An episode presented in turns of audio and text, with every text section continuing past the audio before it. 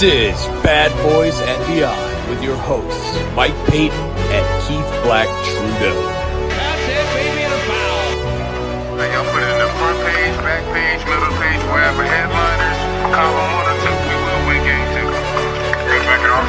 We will win game two. The game's over, and the Pistons have won the World Championship. Welcome back to Bad Boys and Beyond with your host Mike Payton and Keith Black Trudeau. We are back. We we took a week off because uh, I sounded like uh, Nick Nolte in Blue Chips. It was that bad. It was like I had swallowed gravel. Uh, and Keith Keith had some some automobile incidents. So I'm happy that uh, that we're back and uh, we will try not to ever leave you again. Uh, today we're going to be talking about something a little bit different. We came up with this idea of, you know, we, we do these episodes on on players on their full careers, and then you know, there's these guys that just kind of came into Detroit for like one year, maybe a year and a half, had a good season, and then moved on.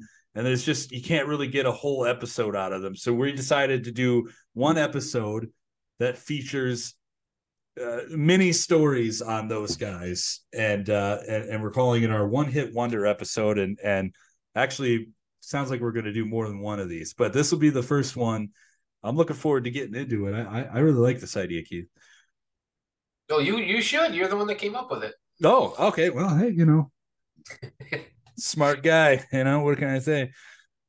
Uh, before we before we get into that, though, I uh, did you happen to see Quincy Isaiah on the Rich Eisen show the other day? I, did not. Please fill me in. Okay, Quincy Isaiah, who plays Magic Johnson in Winning Time. Great, Uh, great season two so far. By yeah, the way. this is I'm having a you know, I actually talked to Jeff Pearlman yesterday, who wrote the book. Uh super weird. Like he actually uh reached out to me to ask for advice on being a beat writer. And the only thing I could think is, dude, you're Jeff Pearlman. What are you Yeah. doing? Uh, uh it, it was great. I was happy to to to to give him that advice and it was awesome and i told him i love the show and and uh but anyways uh quincy isaiah who plays magic johnson winning time was on the rich eisen show quincy is also a uh michigan native from muskegon and he was asked by rich eisen to go over the detroit lions schedule and what what do you think uh what do you think quincy came back uh with record wise See, I don't know if he's a, a Lions fan or not. I just Oh, all I know about him. Okay, Yeah. so I'm gonna say 14 and three or something absurd. No, 13 and 4. He went with 13 and 4. That's pretty good. I love it. If they go 13 and 4, man, thank you, Quincy Isaiah. Well, and I can speak from personal experience. Lions fan just Lions fans just cannot handle hope. You- you- we- we are just full of despair our entire lives, and once we see just a glimmer of light, it, it, it looks like the sun to us. we, we any any little uh, any little glimmer of hope, and it's God. This might actually be our year. Look, I you're you are the uh, person that covers the Detroit Lions. I I am just a humble fan when it comes to football. Uh, I, I don't I, I don't follow it or, or love the history of the game like I do with basketball, but I, am very encouraged uh, with everything the, the Detroit Lions organization has done over the past few years. I, I am just I'm looking forward to this season with some guarded optimism because the last time they won their division, uh, I was 11 years old. I am 41 now, so I don't have a whole lot of experience, uh, firsthand experience with success when it comes to the Lions. But I, I'm wi- very willing to be happy. well, we'll see what happens. I mean, I, you know, I, I've covered this team for 10 years and I could tell you that this is uh, already the best team I've, I've seen them have on the field. So we'll, we'll see where it goes once everything gets going. But uh, I think optimism is, is fine to be had at this moment. But yes, hopium is what uh, Sean Baligian used to call it. It's uh, it, there's like something that happens to us Lions fans when we get hope. We get it's kind of like a high. It's a little Yeah. bit too much. Yeah, start making bad decisions, like getting a tattoo with the Lombardi trophy on your arm or something. You like there's people that do it every year. I don't know. I've never understood it. Even if they do win, it's why? Why do you want that? Yeah. Uh, but yeah, that's that's what that yeah, it is what it is. But that's all I've got for for our banter today. Uh, do you want to you want to jump into it? You like you go you do one player and I'll do the other, and we'll discuss and discuss and do it that way. Yeah, sure. How, however you want to do it, let's just keep going. Like I said, wh- when I first got into this, I don't think I realized just how many good uh, one in uh, one hit wonder candidates uh, we would have. So I, I am thinking we're going to spread this out into two episodes, one now and one into into the not too distant future. Uh, so yeah, let's just you go and I go. Uh, uh, we'll make a whole episode out of it, and we'll do it again next time. All right. Well, Keith, go ahead and start us off. Uh, I'm probably in the 1940s at some point. I I don't know. Uh, when they're the Oh, oh, Zollner Zollner oh, Pistons. This one, I cannot wait to do this one. Uh, this is one of my favorite uh, infamous players in in the history of the NBA. All right, flashback to 1950. Uh, the Fort Wayne Pistons, uh, with with the eighth pick in the in the 1950 draft, select a very athletic, high scoring small forward out of Stanford, AAU legend uh, by the name of George Yardley. And unfortunately, we have something called the Korean War that that is also tipping off in 1950. So George has to leave the NBA without ever playing a game for several years. He has to serve uh, overseas for the Navy uh, during the Korean War. Uh, he comes back in 1953. He's ready to to get in and start playing, but here's the problem: the Pistons, with the fourth pick in the 1953 draft, have selected yet another small forward, uh, a six-six uh, small forward out of Columbia by the name of Jack Molinas, and George Yardley comes in. Uh, Molinas is not signed at that point. He's holding out for for a little extra cash. Uh, Yardley makes his very much awaited debut for the Fort Wayne Pistons. Uh, gets injured, his his messes up his elbow a little bit, and a week later, uh, Jack Molinas signs, and Jack Molinas comes right in and takes George Yardley's starting position. Now, uh, Jack Molinas uh, certainly not the athlete, uh, the pure athlete that George Yardley was. I know everyone's going to look at George Yardley's uh, picture. It's one of the uh, Pistons Twitter's pastimes is looking at George Yardley's picture because he looks like a goofy uh, a third grade science teacher uh, with like three hairs on his head. And say, oh, yeah, see, that's the level of athlete they had in the 1950s. Not realizing that George Yardley was an NBA caliber athlete probably even today. He, he, maybe he might be a mediocre athlete today, but he would still be an NBA athlete. Uh, he he had that kind of fluidity to his game. He was a, a forerunner in that regard. But this is not about George Yardley. We will get a whole episode on him later. This is about Jack Molinas. So Jack Molinas signs one week into the season, uh, hits the ground running, takes George Yardley's job from him, uh, plays exceptionally well.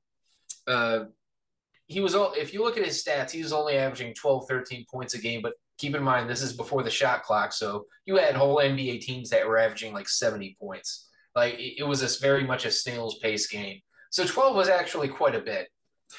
And some of his notable performances he had 24 points uh, against the syracuse nationals uh, 22 against the hawks. Uh, he had probably his best the get best game he participated in was uh, he had 17 in a blowout win at the against George Mikan and the Minneapolis Lakers. And it looks like his career is about to hit a uh, nosedive. I want to say in December he gets drafted uh, by the Army to participate in the Korean War, much like George Yardley. But here's the twist: because he is, I remember I said uh, Jack Molinas is six six six seven.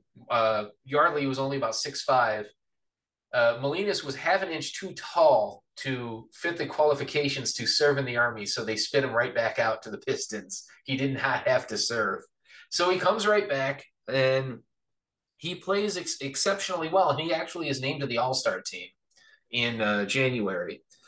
And here's another twist: uh, the New York Post, around the time that he's named to the All Star game, comes out with a a just a bone crushing uh, report uh, about professional basketball players uh, being mixed in with uh, professional gamblers, and Jack Molinas is the centerpiece.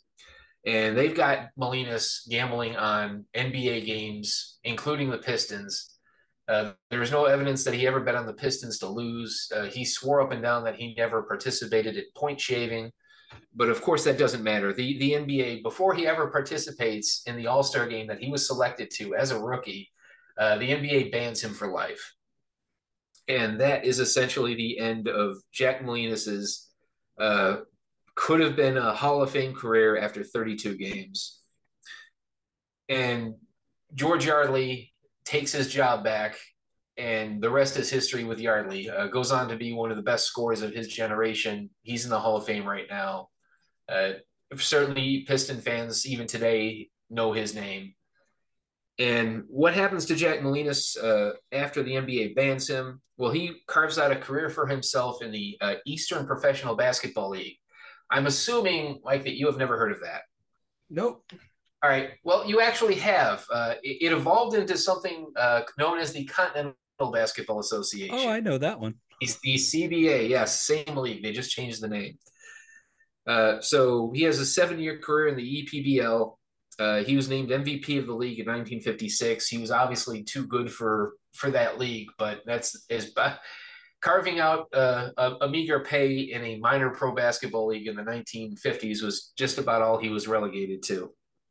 Now, how the rest of Jack Molinas's uh, life goes is is just as uh, just as interesting. He he goes it really is after he retires from basketball. Yep, he he earns a law degree uh, from I think NYU uh, he becomes a lawyer and he gets busted once again because being a brilliant person, everyone agrees that Jack Molinas is an incredibly intelligent uh, man. He just had a gambling uh, addiction that he could never kick. So he actually gets Connie Hawkins and Roger Brown, two Hall of Famers, uh, kicked out of college for simply for associating with him and accepting money. Never mind that they were freshmen at the time. Freshmen weren't even allowed to play basketball. But since Molinas was indicted in a gambling scandal for college basketball after he retired, and they were associated with him, they were essentially banned from the NBA. Now, Connie Hawkins uh, eventually found his way back uh, with the uh, Phoenix Suns and the LA Lakers. He, he took the NBA to court and won. Uh, Roger Brown, not so lucky. Uh, Roger Brown, uh, because of his association with Jack Molinas, goes down as probably the best professional basketball player never to play a game in the NBA. Uh, he is an ABA legend. He's rightfully in the Hall of Fame uh, for his work with the Indiana Pacers, uh, but they never. They, they, the NBA actually did allow him back in after the ABA folded, but his career was over by then, uh, unfortunately. But that this is the the turbulent, the very turbulent life and career of of Jack Molinas. Look, there's there's more. There's more to the story. Oh I yes, mean, there, there, there is much more if we want to get into the, the non basketball aspects. If you just want to look up Jack Molinas in the, wow. uh, just Google him. But yeah, there, there's quite a bit there. Uh, but yeah, see, the, the original uh, Pistons rookie phenom uh, that, that yeah. I'm sure the NBA and everybody would like you to to forget he's he was definitely in with the mob, and uh yeah, he's the, most likely. Uh, yeah. It was never proven, but most never likely that he's the only guy on this show that's ever been whacked. So uh, that's yeah, that's it, that was not proven yeah. either, but most likely. But yes, yeah, okay. Uh, well, I mean, I don't know how you follow that. you, you don't. Uh, Probably should have saved that. This has been the Jack Salinas episode, everybody. We will see you next week. No, uh, I'm just kidding. We have more. Yeah. Uh, wow. Wow. What a story, man. We could have did a whole episode on that. Um, well, uh, I've got Orlando Woolridge. Uh, uh, Orlando is um, Orlando played for a long time. He was he was in the NBA for uh, for basically the entire 80s and almost the entire 90s. Uh, he yep. he you may remember Orlando Woolridge as being uh, one of Michael Jordan's early teammates, and uh, actually we we just sort of talked about Orlando a little bit with Isaiah the other the other day, or was that Reggie Theus? Uh, same thing. It was Reggie Theus. Yeah, it was Reggie Theus. Uh, but Orlando uh, was around for a while. Actually, played against the Pistons in the 1989 Finals. Uh, he came off the bench there. I, you know, he, Yeah, not not a whole lot. not a whole lot. There's reasons for that, which we will get into. when he was 33 years old or 32 years old rather he joined the detroit pistons after playing one year in denver which was actually a decent year uh, he, he played 53 games for denver and scored 25 points a game uh, he did get hurt and wound up missing a lot of that season but he came Keep- into keep it- detroit go ahead Keep, keep in keep in mind those were the Paul that was a, a Paul Westhead team that was basically just trying to outscore you. So they, they were scoring like 120 and giving up 130 a game. So Yeah. the points were very, very cheap on that Denver team. I'm sorry to interrupt you. Go on. That's all right. He joins the uh, Pistons in 1992 and uh, winds up playing 82 games, starts 61 of them, and uh, has a decent little season. Scores 14 points a game. Um, you know, was one of the Pistons' better players on the team that year on a on a team that was not so great. 48 and 34. Wound up losing in the uh, first round of the playoffs to the Knicks, three to two. But uh, you know, this was uh, God that that Jack Molina story was just too good, man. Uh, but Orlando Woolridge, you know, he was the third leading scorer on the team.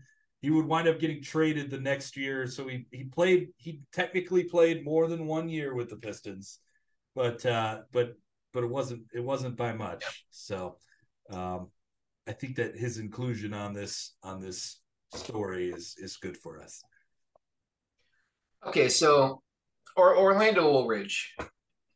Yeah, he was a yeah six pick by the Bulls in 1981. Uh, I just want to go over his his career prior to the Pistons real quick to give us some context.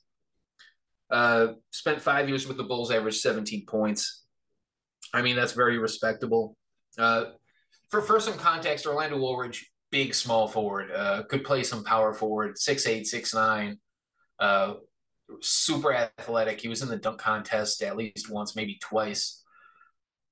Excellent finisher around the rim, and he wasn't just a dunker either. Uh, he he had excellent footwork, uh, very good quickness. He could shoot the mid range, probably around out to 16, 17 feet. He was excellent in that radius. It, it, as far as being an ISO scorer, he was one, one of the best guys in the league. He really was. And yet, after five years with the Bulls, he spends two years with the Nets, averaging 20, and then he spends two years with the Lakers, averaging an, an efficient 11, coming off the bench, but still effective. And then he spends two years with the Nuggets, averaging 18.3 over two years. Now, this is what I'm getting at. Someone that can score that efficiently and that effectively keeps bouncing around the league for a reason. Uh, his defense was terrible. Among all starters and starting forwards in the entire NBA, guys that were starting every game, Orlando might actually be the worst of his generation. There's a reason why the Lakers didn't really play him in the finals. There's a reason why he kept bouncing around uh, the league. And by the time he got to the Pistons, his signing really ticked off the veterans for two reasons. Uh, one, because he was the antithesis of everything the bad boys stood for, which was defense first, offense second. And two, because they gave him a lot of look, he wasn't the highest paid player on the team, not even close. But the, the fact of the matter was the veterans that had been there had been a part of two championship teams. They were very, very resentful of the fact that they brought in Orlando Woolridge in his contract instead of paying them a little bit more that they felt they deserved. So, like you said, but like you said, Orlando does what he does in '92 for the Pistons. Uh, notable games by him: 34 points at Philadelphia, 26 uh, in a win against Houston, and Akeem Olajuwon, where he was taking it to the basket and Akeem really couldn't do anything about it. Uh, but when the playoff starts, like you can see the the holes in his game. Uh, his minutes get cut drastically. He is still starting games, but Mark Aguirre is finishing them. And when Mark Aguirre is the preferable guy defensively to you, there is probably an issue there. And like you said, uh, he doesn't last a full two seasons with the Pistons. Uh, they kind of remove what they see as a problem by trading him for Alvin Robertson, who was an unbelievable defender. Uh, it helps them a little bit, but there are a lot of Piston fans that remember 1992 and just do not look back fondly on the Orlando Woolridge uh, acquisition, even though you know, for the 18th time, he he did score the ball extremely well, even in Detroit, and they did need that at the time because they had a lot of old guys uh, that weren't creating shots as effectively as they used to. Okay, so we are going to flash back once again, not not back to the 1950s, but to the 1960s. A uh, six-seven wing uh, out of Terre Haute, Indiana, uh, by the name of Terry Dischinger and Terry Dischinger uh, comes into the league, kind of sets it on fire, really. Uh, he's drafted by the uh, Baltimore Bullets in fr- from 1963 to 1965. Uh, he was an all star just about every year. Uh, he was averaging 23 points, eight rebounds. He was seen as a as a very promising, pretty good, but he wasn't seen as a superstar. But he he was an all star caliber wing and that gets the attention of the Pistons. And the, the Pistons very much want him on their team to to pair with Dave DeBusschere, who is their young power forward. But here's the problem: the Pistons gave up entirely too much. Uh, in 1964, the Pistons acquired Terry Dischinger for uh, the the low low price of future Hall of Famer Bailey uh, Bailey Howell, uh, Wally Jones, who went on to be a the starting point guard for Will Cham- uh, Wilt Chamberlain's 68 win uh, 76ers team that won the championship. And Don Ohl, who was just as young as Terry Dischinger, uh, and also an all star shooting guard. Th- this was a draft day trade on 1964. Wally Jones never actually plays for the Pistons. They drafted him and then worked him into the trade. And it, was seen even at the time as a massive overpay, even for for Bailey Howell, who had already established himself as a star in the league. Uh, that swap alone would have seemed unfair, but to trade three legitimate starters for Terry Dischinger was a, just a massive overpay. But uh, T- Terry, to his credit, he comes in that first season in Detroit, averages 18 points, uh, six rebounds, a couple of assists uh, very respectable. It's not what he averaged in Baltimore, uh, but it's still enough to get him into the All Star game. Uh, probably the best uh, performance, the most notable one that he had. Uh, he he's he had a season high 33 points in a win uh, against the Lakers. Dave DeBusschere chipped in with 30. Elgin Baylor had 47, but it was not enough. The Pistons still won the game. And what happened was we're no longer in the, the Korean War uh, era. We are now in a in the mid 1960s, and there's another war in Asia uh, that's starting uh, in a place called Vietnam. Keith, how and many of your players are drafted into the into the, the military? just the. I'm only doing these two today. All right, this, this, this is a theme. Oh my gosh! All right. So so Terry, yeah, Terry Dischinger. Now he doesn't actually serve in Vietnam. He goes to Hawaii. He he plays basketball. Uh, by all by all accounts, he he didn't actually do any fighting. Uh, but he does serve in the military. Uh, he misses a few years, and he comes back in 1967. And the Pistons are a totally different team in 67, 68. Uh, they've got Dave Bing now. Uh, Dave DeBusschere is still there, but he's an established star in the league. Uh, they have Eddie Miles, who is an excellent uh, sh- shooting guard. That's replaced. That's coming and He's replaced Don Ohl. So they really have a lot more weapons than they had to begin with. They don't need him as much, and that really shows. Uh, his his scoring average just plummets. Uh, he's he only averages about 11 points a game. And from, from that point on, he sticks around with the Pistons, but he's just kind of there. Uh, he, he never again approaches uh, star status. We end up uh, his final season in Detroit, uh, one of the most ridiculous coaching carousel uh, seasons in team history. At, at a certain point they were without a head coach, and they asked Terry Dischinger to step in and be the be the player coach for two games, which he does, and they lose both of them. And at that point, uh, Terry just wants to quit and play out his contract. So he demands that the Pistons trade him. Now, understand in the 1970s, there, players have no leverage. Uh, there is no free agency. Uh, if you, a player can ask to be traded, but your only recourse is to play basketball or retire.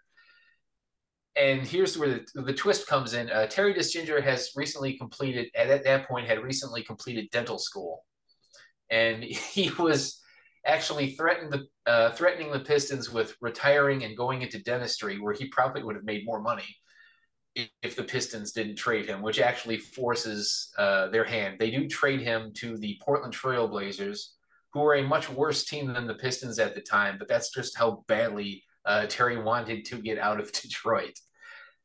And that's essentially Terry Dischinger's legacy. Uh, he should never have been a Piston at, at the price that they paid for him.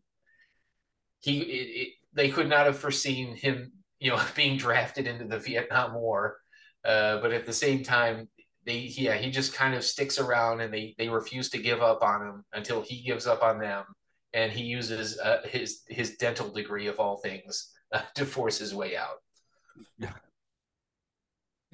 i was just gonna gonna bring that up. This guy's a genius because he graduated with a a, a bachelor's in chemical engineering and then went back to college and and is a dentist. Uh, yeah. he's still alive. Uh, been married to his wife Mary for 50 years.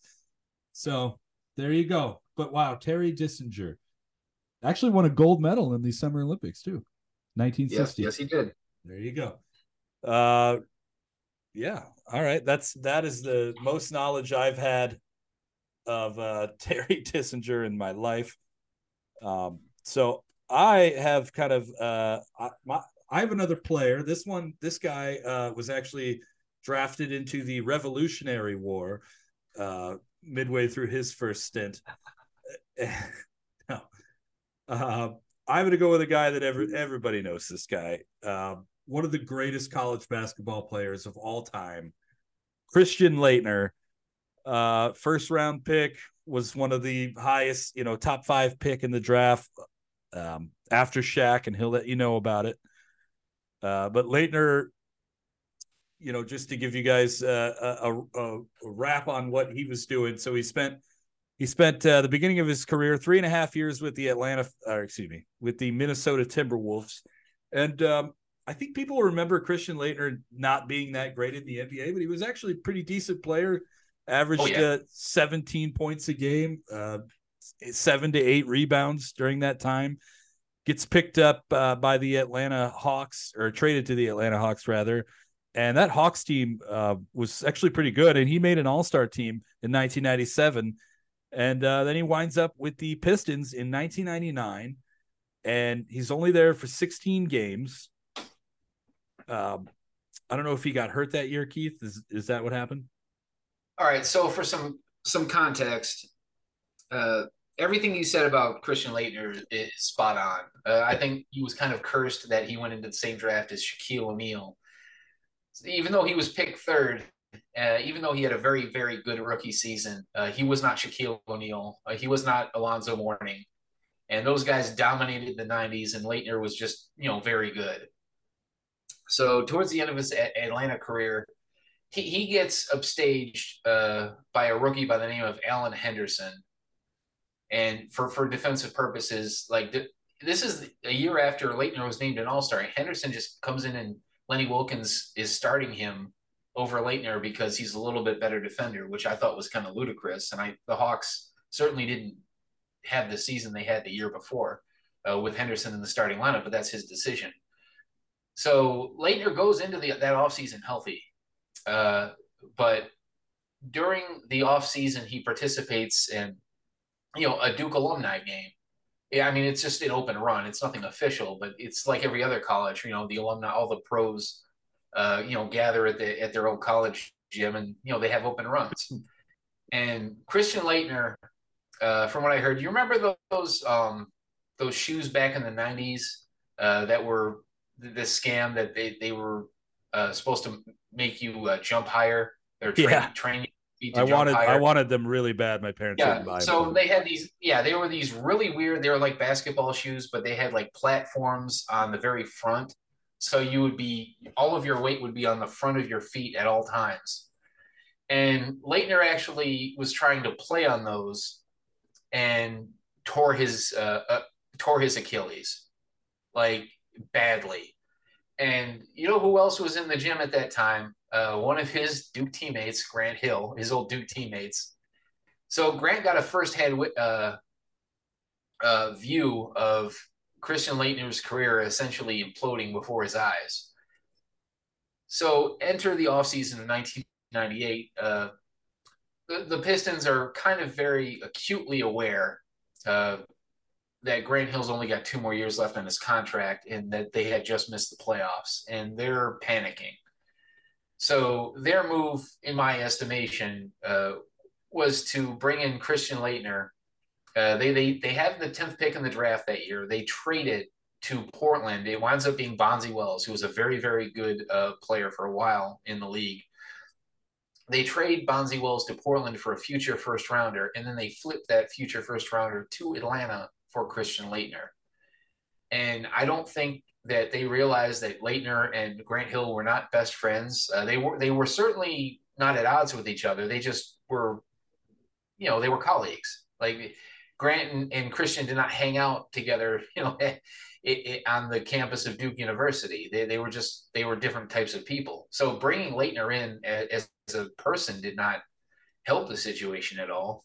And not only that, they brought in the one player that Grant watched tear his Achilles, you know, six months before that. The only thing that saved him was that the, the lockout happened soon after, so he had six months to rehab.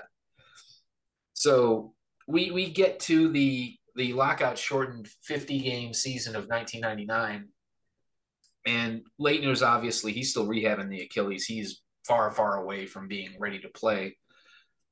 Uh, he comes off the bench uh, late in the season. The Pistons are struggling.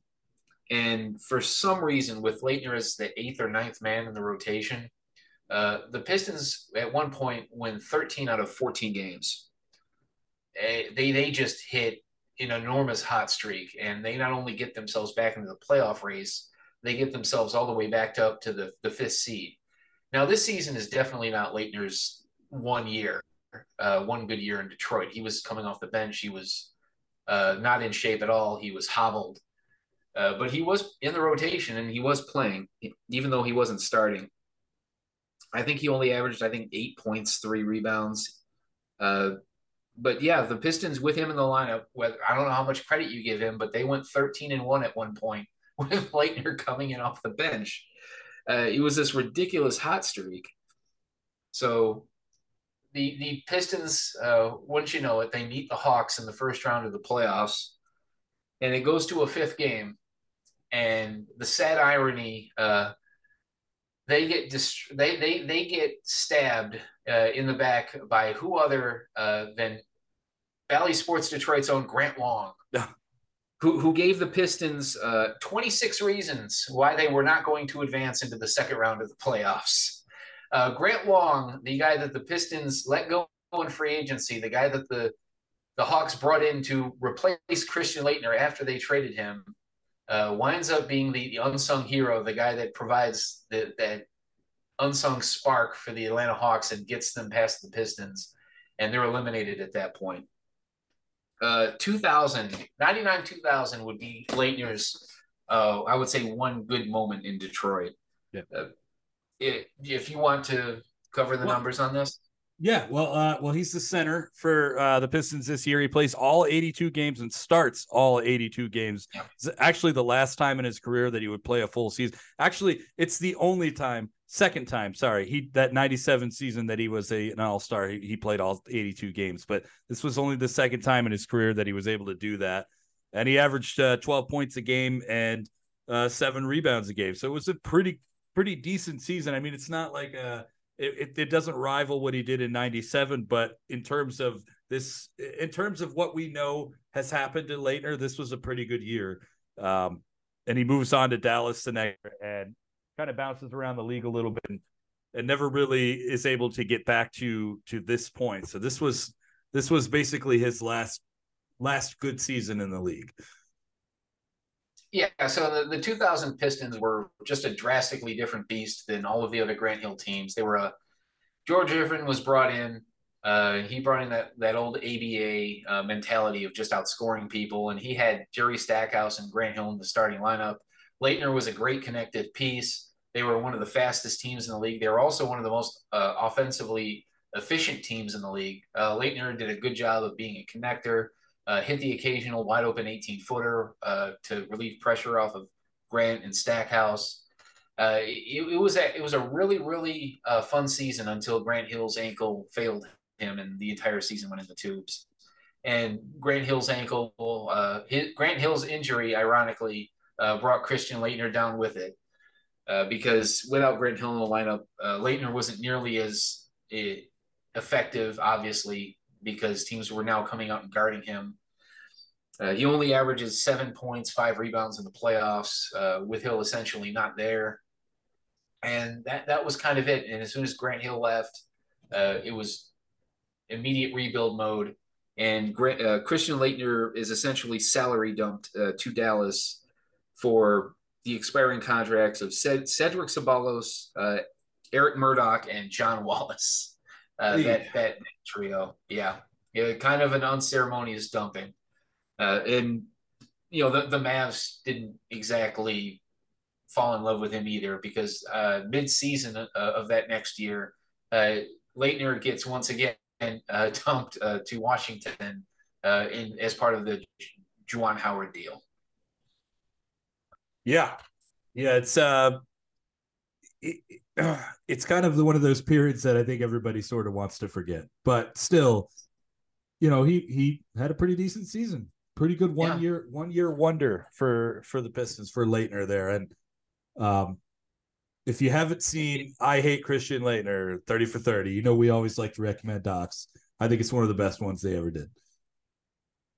So, in the, the ultimate irony, uh, Christian Laettner's final season, he joins, if you remember, he joined the Miami Heat who already had Shaq and Alonzo Mourning. So they actually had the top three picks in that, that memorable 1992 NBA draft, all on the same team. Uh, Laettner's final playoff series was ironically against the Pistons in the 2005 conference finals. Uh, he manages eight points in the first six games, uh, gets a DNP coach's decision in the pivotal game seven, where he watches the Pistons take his team down and advance to the finals.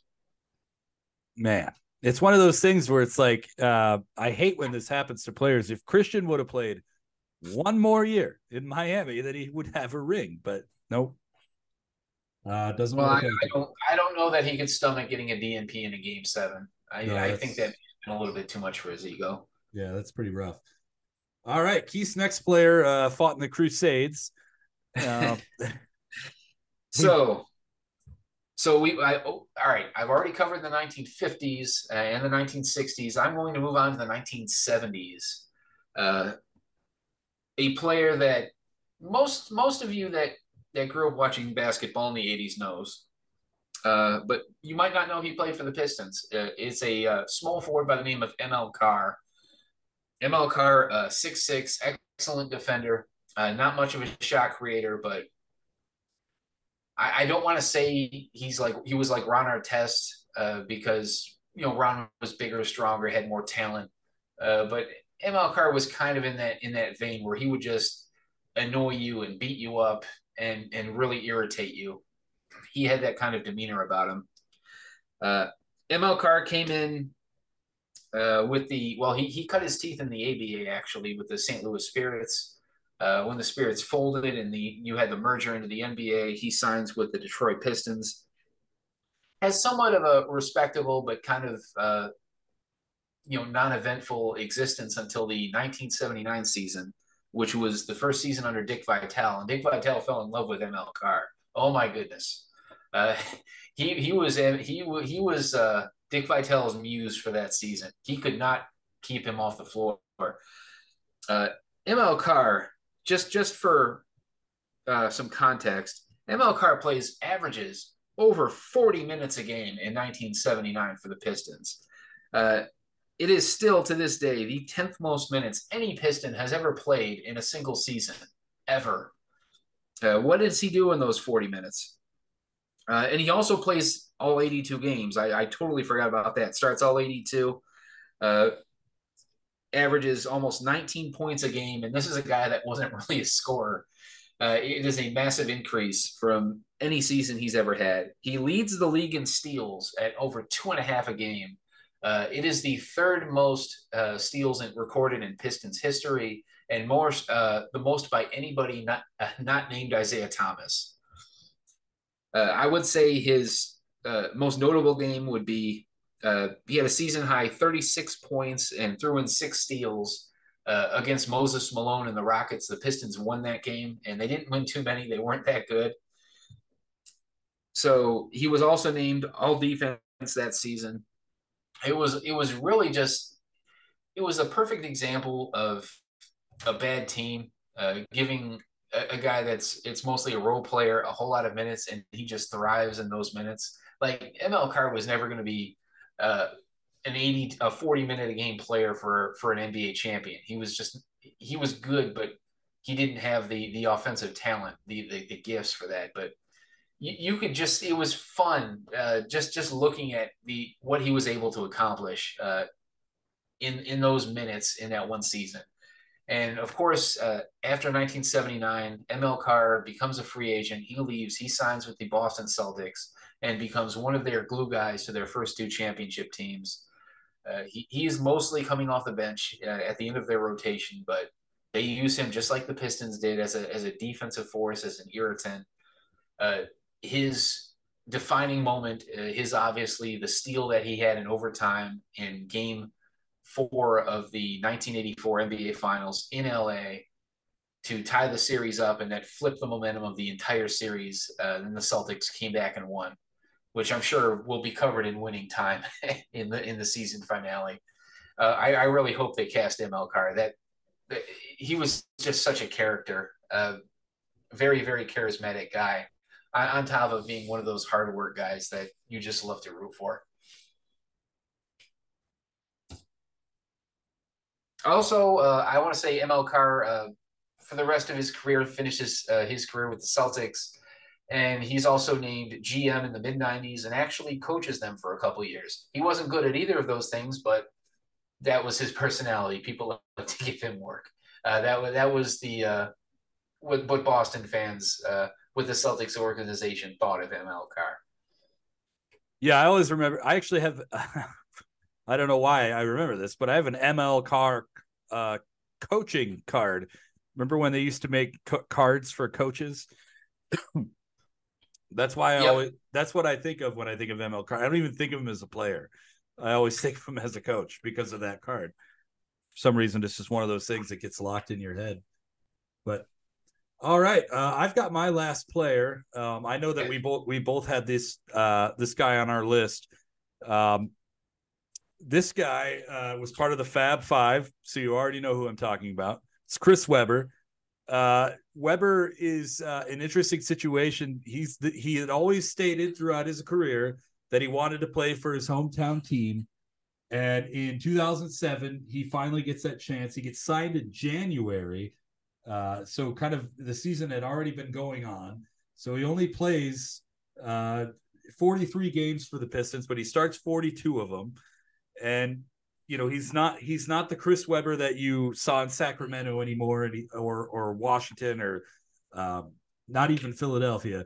He's he scores 11 points a game. It's it's not that not that crazy. He wasn't that you know seven point uh, seven rebounds like but he was a he he worked he just worked with this team and he was able to help them get to the eastern conference finals where we all know what happened lebron basically single-handedly knocks the pistons out and uh and yeah uh four games to two was a rough rough rough series but Webber uh actually you know for 43 games was a was a nice little run for him and uh, actually wound up retiring the next year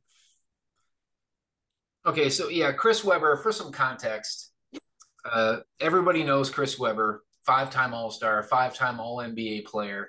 uh, one of the best power forwards of his generation, Hall of Famer. So Chris Webber, uh, he his relationship with the Pistons really starts in 2001 uh, when he became a free agent, and the, the Pistons are seriously. It was really between the Pistons and the Kings. Those were the two teams. The Pistons had opened up enough cap space by then, and the Kings, of course, were his team, so they could go over the cap to re-sign him. But uh, there were a lot of people that thought he would sign in Detroit uh, because they loved the pairing with him and Ben Wallace, and also Detroit was Chris Webber's hometown. And Chris Webber spurns the Pistons. He's not sold on the the future that uh, Joe Dumars sold him. Uh, they did have a meeting. He just wasn't impressed enough. He goes back to Sacramento, signs a uh, six year, I want to say a six year max deal. And we go from there. So how that goes is, you know, the, the Kings get well, they they they lose, or you can say they got cheated uh, out of a championship in 2002. We won't get into that. Uh, all I will say about it is make your free throws at home in a game seven, and no one we don't talk about this. And anyway, all right. So the very next season, 2003, uh, the Sacramento Kings once again have a golden opportunity uh, to win an NBA championship, with the Lakers kind of falling off. And Chris Webber, very sadly, uh, just blows out his knee in Game Two against the Dallas Mavericks, and that kind of right there ends his uh, time as a superstar. He never came back from it. Uh, he rehabs. Uh, he comes back late in the 2004 season he's still okay, but he's clearly a shell of what he used to be. Uh, he get he gets throttled by Kevin Garnett in the playoffs, and the following season, the Kings uh, ship him off to the Sixers for Corliss Williamson and Kenny Thomas. Uh, if you can, uh, if you if you like a gauge on where his trade value was at that time, uh, Corliss Williamson and Kenny Thomas was what Chris Webber went for, and you know he he's okay with the Sixers. They make the playoffs. They get uh, destroyed by the Pistons in the first round, and then a couple of seasons later, it's really obviously the end of the run for Chris. Uh, his knees are really giving out. He can't stay in shape like he used to because I'm assuming his knees hurt like hell. So he's at the end of his contract anyway. Uh, the Sixers release him in January so he can go chase a ring. And wouldn't you know it, the Pistons, uh, having lost Ben Wallace to free agency, have a massive hole at the center position. Uh, they tried to fill it with Nazr Mohammed, who was a good player, but just a terrible, terrible fit for the type of team that the Pistons had.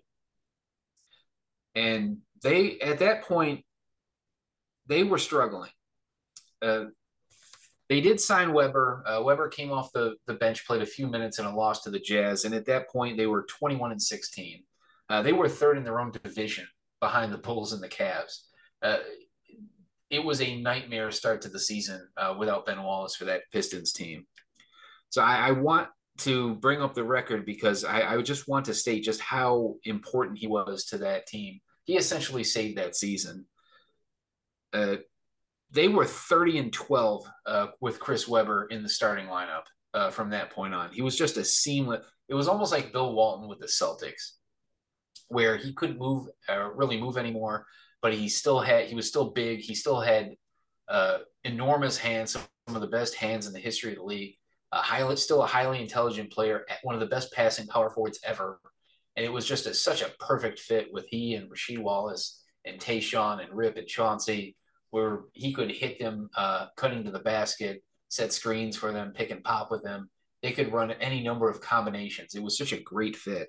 And like you said, uh, Webber doesn't average uh, like he only averaged like 12 points as a starter for the Pistons. It, it wasn't in like seven rebounds. It, it, wasn't much, but his on court impact was so much bigger than that. Uh, another uh, similar situation to Bill Walton was where there were a lot of nights where Webber's knees just weren't allowing him to play and he didn't give you much. Uh, but on the nights where he was feeling it, like where his knees weren't bothering him, like you could see the old Chris Webber. Uh, he had uh, 24, 8, and 6 uh, in a game in Seattle. He shot 77% from the floor. Uh, he had uh, another 20 and 9 at Denver, shot 82%. Uh, he lit up Amar'e, just killed Amar'e Stoudemire in a game they won at Phoenix. Uh, he had uh, 21 and the game-winning uh, uh, tip in at the buzzer against the Chicago Bulls at home on ABC. He there were some there were a lot of games where he was much better than his stats.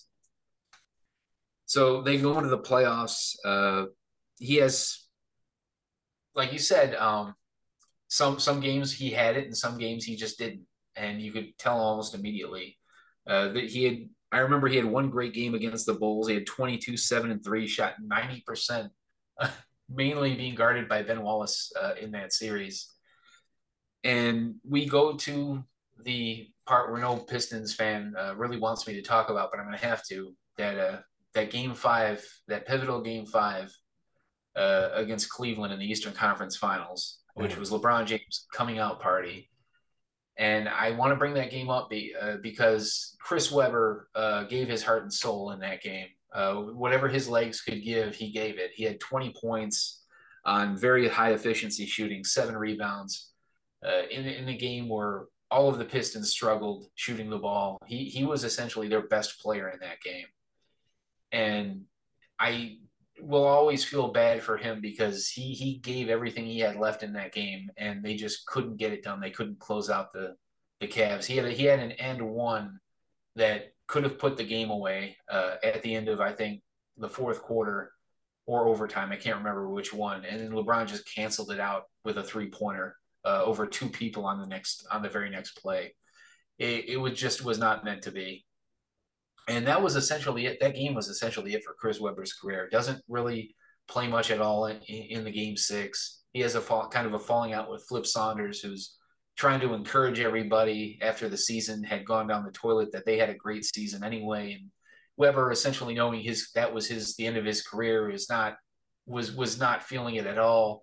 So they kind of got into a shouting match. He had to be restrained, and the, the Pistons let Webber go. He signs with Golden State the next year, but it's mostly a ceremonial thing because that's where he started his career at, and that was and he retires. Uh, doesn't play much at all. Uh, he retires very early on, I think, and that that's Chris Webber's career. But I will always remember that that 2017 with Chris Webber on it.